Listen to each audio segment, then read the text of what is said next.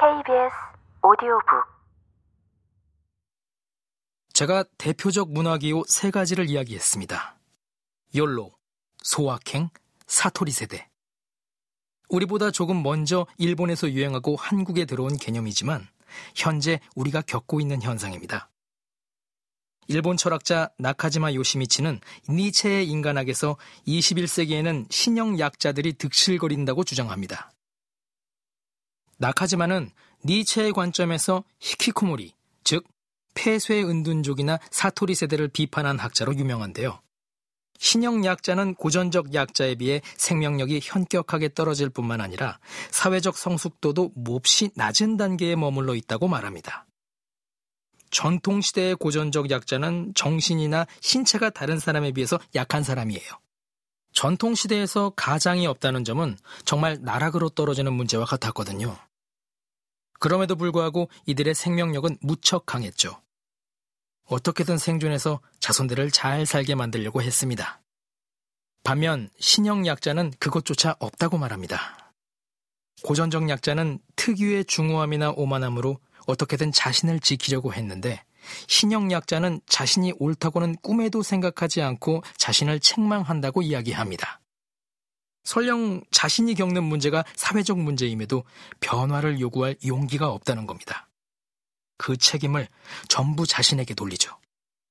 나카지마는 이런 태도라면 누구도 자기의 삶을 능동적으로 살아갈 수 없다고 말합니다. 행복에 집착하는 인간. 니체의 눈에는 현대를 살아가는 사람 대부분이 마지막 인간입니다. 마지막 인간은 21세기 우리의 자화상이죠. 사실 마지막 인간은 그렇게 심하게 비난받을 만한 사람이 아니에요. 그럼에도 왜 니체가 마지막 인간을 신랄하게 비판하는지 그 동기를 살펴봐야 합니다. 자기 자신을 더는 경멸할 줄 모르는 더없이 경멸스러운 인간의 시대가 오고 있다. 저는 이 말을 무척 좋아하는데요. 니체가 보기에 자신이 살았던 19세기 중반 사람 대부분이 이 경멸스러운 인간이었던 겁니다. 니체는 사람들이 스스로를 경멸할 줄도 모르기 때문에 경멸스럽다고 이야기합니다. 이것이 무엇을 의미하는지가 포인트입니다. 마지막 인간은 어떤 종류의 사람들인가요?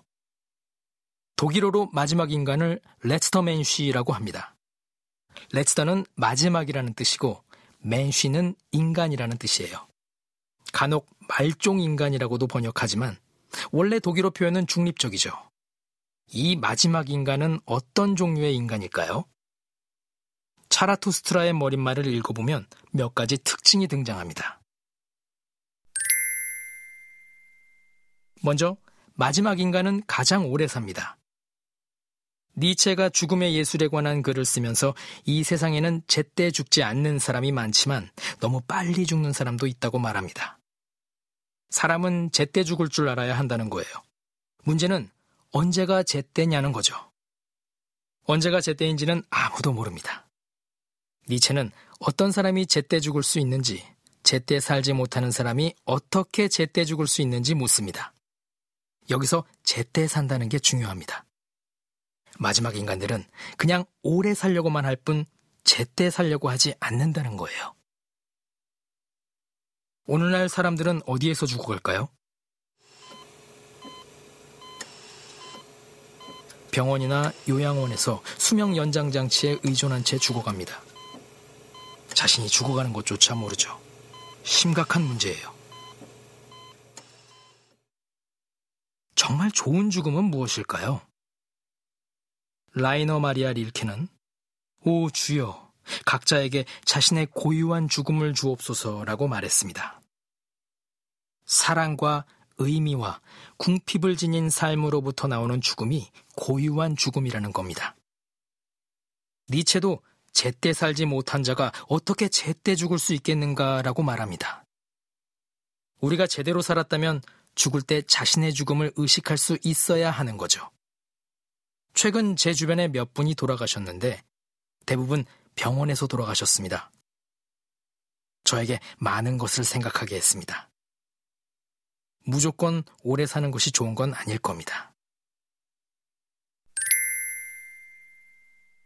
또 마지막 인간은 행복을 추구합니다. 니체는 마지막 인간이 행복을 발명했다고 말합니다. 마지막 인간의 목표는 행복하게 오래 사는 겁니다.